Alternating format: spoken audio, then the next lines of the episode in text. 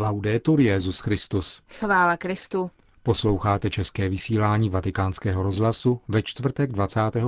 června.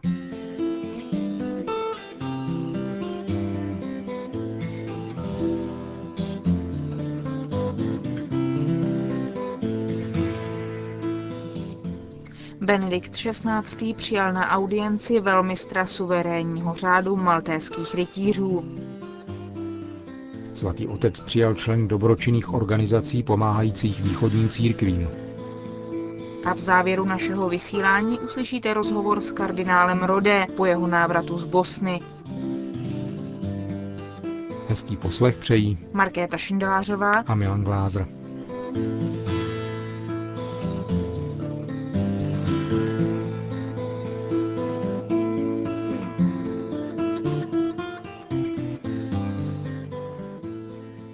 Zprávy vatikánského rozhlasu.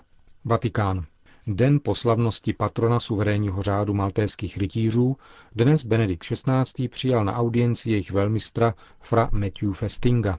Ten byl zvolen do čela maltéských rytířů loni v březnu a nastoupil tak po zesnulém fra Andrew Berthier. Tuitio fidei et obsequium pauperum. Obrana víry a služba chudým.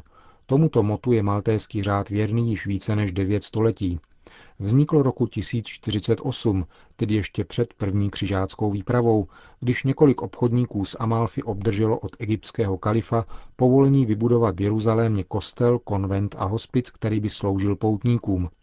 Dnes má řád diplomatické vztahy se 103 státy a po celém světě je vážen pro své nasazení ve prospěch nemocných a potřebných. Řád vyvíjí vlastní humanitární činnost, do níž je zapojeno 12,5 tisíce členů, 80 tisíc dobrovolných odborníků a 20 tisíc zaměstnanců, z nichž velké množství tvoří lékaři a zdravotníci.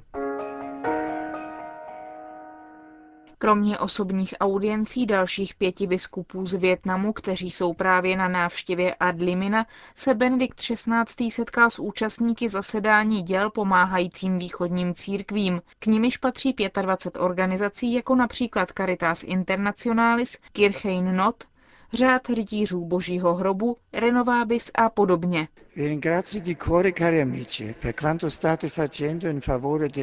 Srdečně vám děkuji za to, co konáte pro komunity východních i latinských církví na územích svěřených péči Kongregace pro východní církve a v ostatních regionech světa.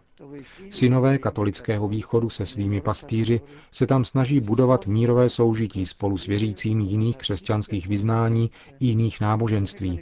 Dnešní setkání ve mně znovu oživuje radost z mé nedávné pouti do svaté země, kam jsem mohl nést útěchu a povzbudit k vytrvalosti ve svědectví, které tam věrně a nezřídka za velkého strádání přinášejí.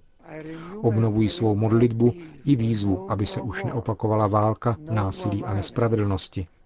Chci vás ujistit, že katolická církev nadále stojí po boku všem našim bratřím a sestrám žijícím ve svaté zemi. Benedikt XVI. poukázal také na situaci uprchlíků a migrantů, z nichž mnoho jich patří právě do církví východních obřadů a na potřebu rekonstrukce Gazy, která je po nedávném konfliktu stále ještě ponechána sobě samé. Dnes zakončené zasedání děl pomáhající východním církvím bylo věnováno kromě svaté země také Bulharsku. Předseda bulharské biskupské konference řecko-katolický exarcha Sofie Christo Projkov říká proč. Katolická církev v Bulharsku je opravdu nevelká realita. Vždy jsme představovali 1% obyvatel, kterých je dnes asi 8 milionů. Máme tři diecéze, dvě latinské a jednu východní. Díky bohu se církev po 50 letech komunismu a ateismu pomalu vzmáhá. Je to obtížný proces, protože během té doby byl církvi skonfiskován všechen majetek. Dnes je naprosto nezbytné rozvinout náboženskou výchovu, poněvadž v době komunismu byly všechny katolické semináře a školy zavřené. Při nejmenším dvě pokolení zůstala bez formace a katechizace byla rovněž zakázána. Proto je dnes výchova tou nejdůležitější věcí. Nyní máme i kněžská povolání a letos se bude konat šest kněžských svěcení ve třech diecézích. Všichni jsou Bulhaři a to je dobré znamení, že místní církev začíná růst. říká řecko-katolický exarcha Sofie Christo Projkov. Benedikt XVI. dále připomněl právě zahájený kněžský rok a vyzval k pokračující modlitbě za všechny kněze, včetně Petrova nástupce, aby mohl naplno konat své poslání ve službě univerzální církvy. Benedikta XVI. navštíví prezident Spojených států amerických Barack Obama. Na audienci ho svatý otec přijme v pátek 10. července odpoledne. Potvrdil to včera tiskový mluvčí svatého stolce otec Federico Lombardi i mluvčí amerického prezidenta Robert Gibbs. V centru rozhovoru bude široká škála témat, mezi nimiž nebude chybět otázka důstojnosti lidské osoby. Otec Lombardy pak také oznámil dvě další audience Benedikta XVI. 7. července přijme japonského premiéra Taro Asa, prvního katolíka na tomto postu v Japonsku, a 9. července australského předsedu vlády Kevina Ruda.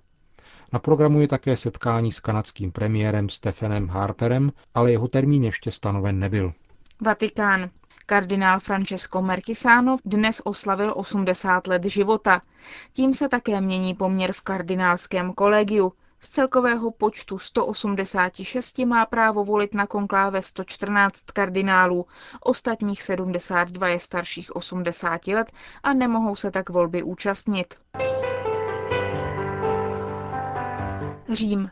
V Římě se koná Mezinárodní astronomický kongres pořádaný Vatikánskou astronomickou observatoří. Účastní se ho především absolventi tzv. letních škol, kterou počínaje rokem 1986 každé dva roky pořádají papeští astronomové v Castel Gandolfo.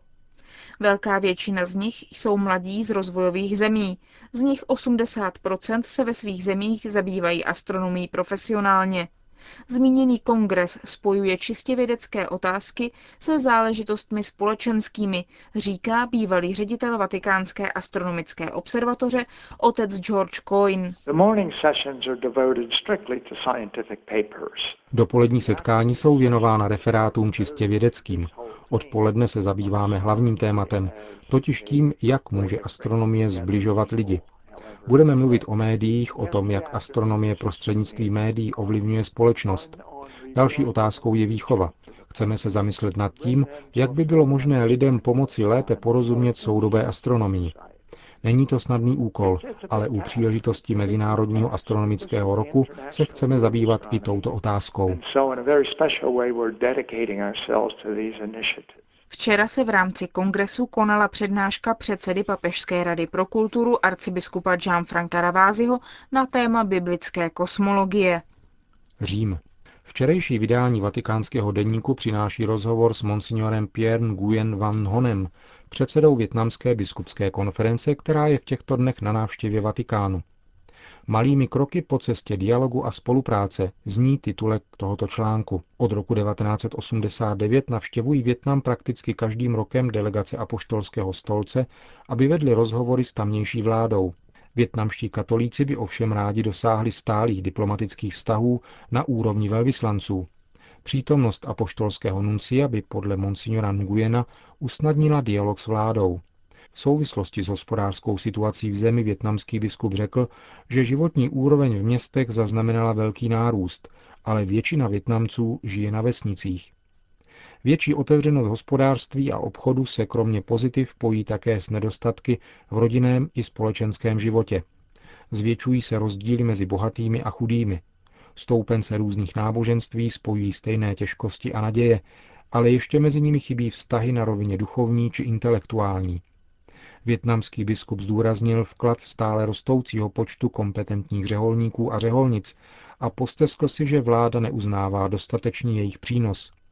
Církev ve Větnamu působí také charitativně, pomáhá nemocným na AIDS či malmocenství, etnickým menšinám a těm nejubožejším lidem z městských slamů.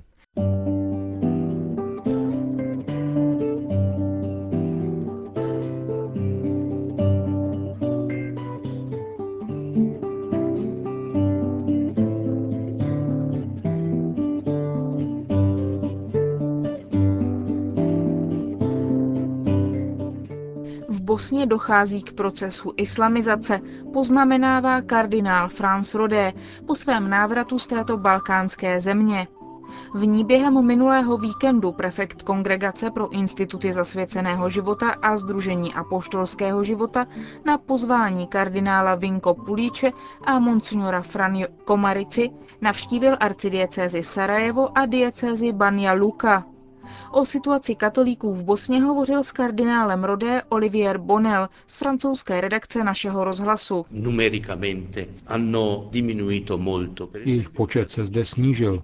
Například v diecézi Banja Luka bylo ještě před válkou v letech 91 až 95 150 tisíc katolíků. Dnes je jich 35 tisíc. Většina jich odešla, protože jejich domy byly vypáleny, ale také kvůli napětí ze strachu, že mohou přijít o život.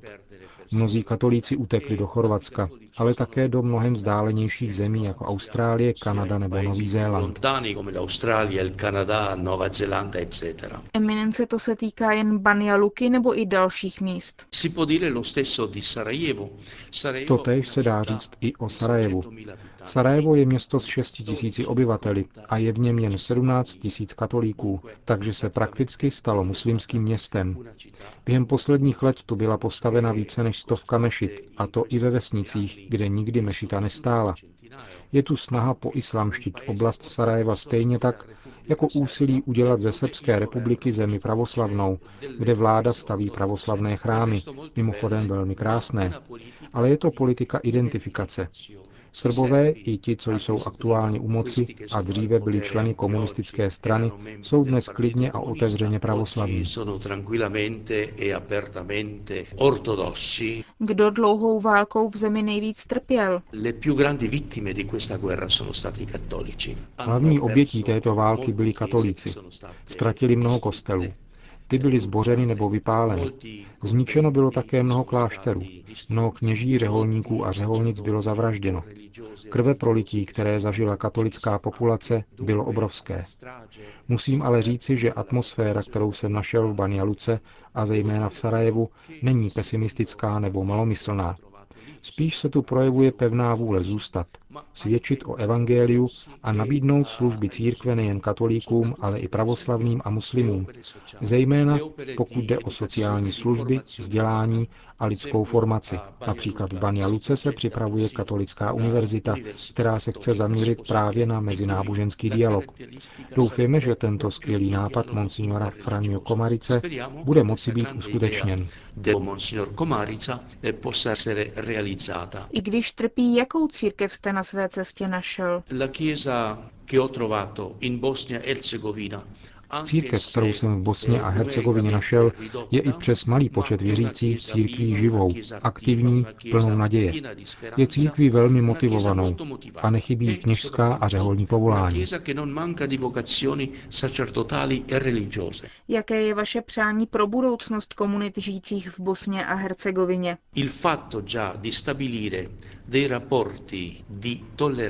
Kdyby se podařilo vybudovat vztahy tolerance, pokud možno také určité sympatie a spolupráce, například na poli sociálním nebo jiném, byla by to velká věc.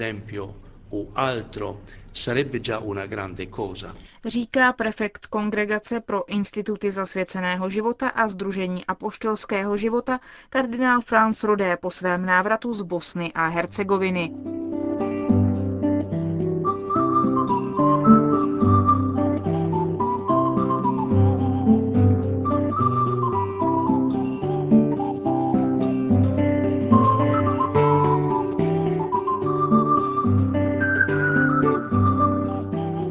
Končíme české vysílání vatikánského rozhlasu. Chvála Kristu. Laudetur Jezus Christus.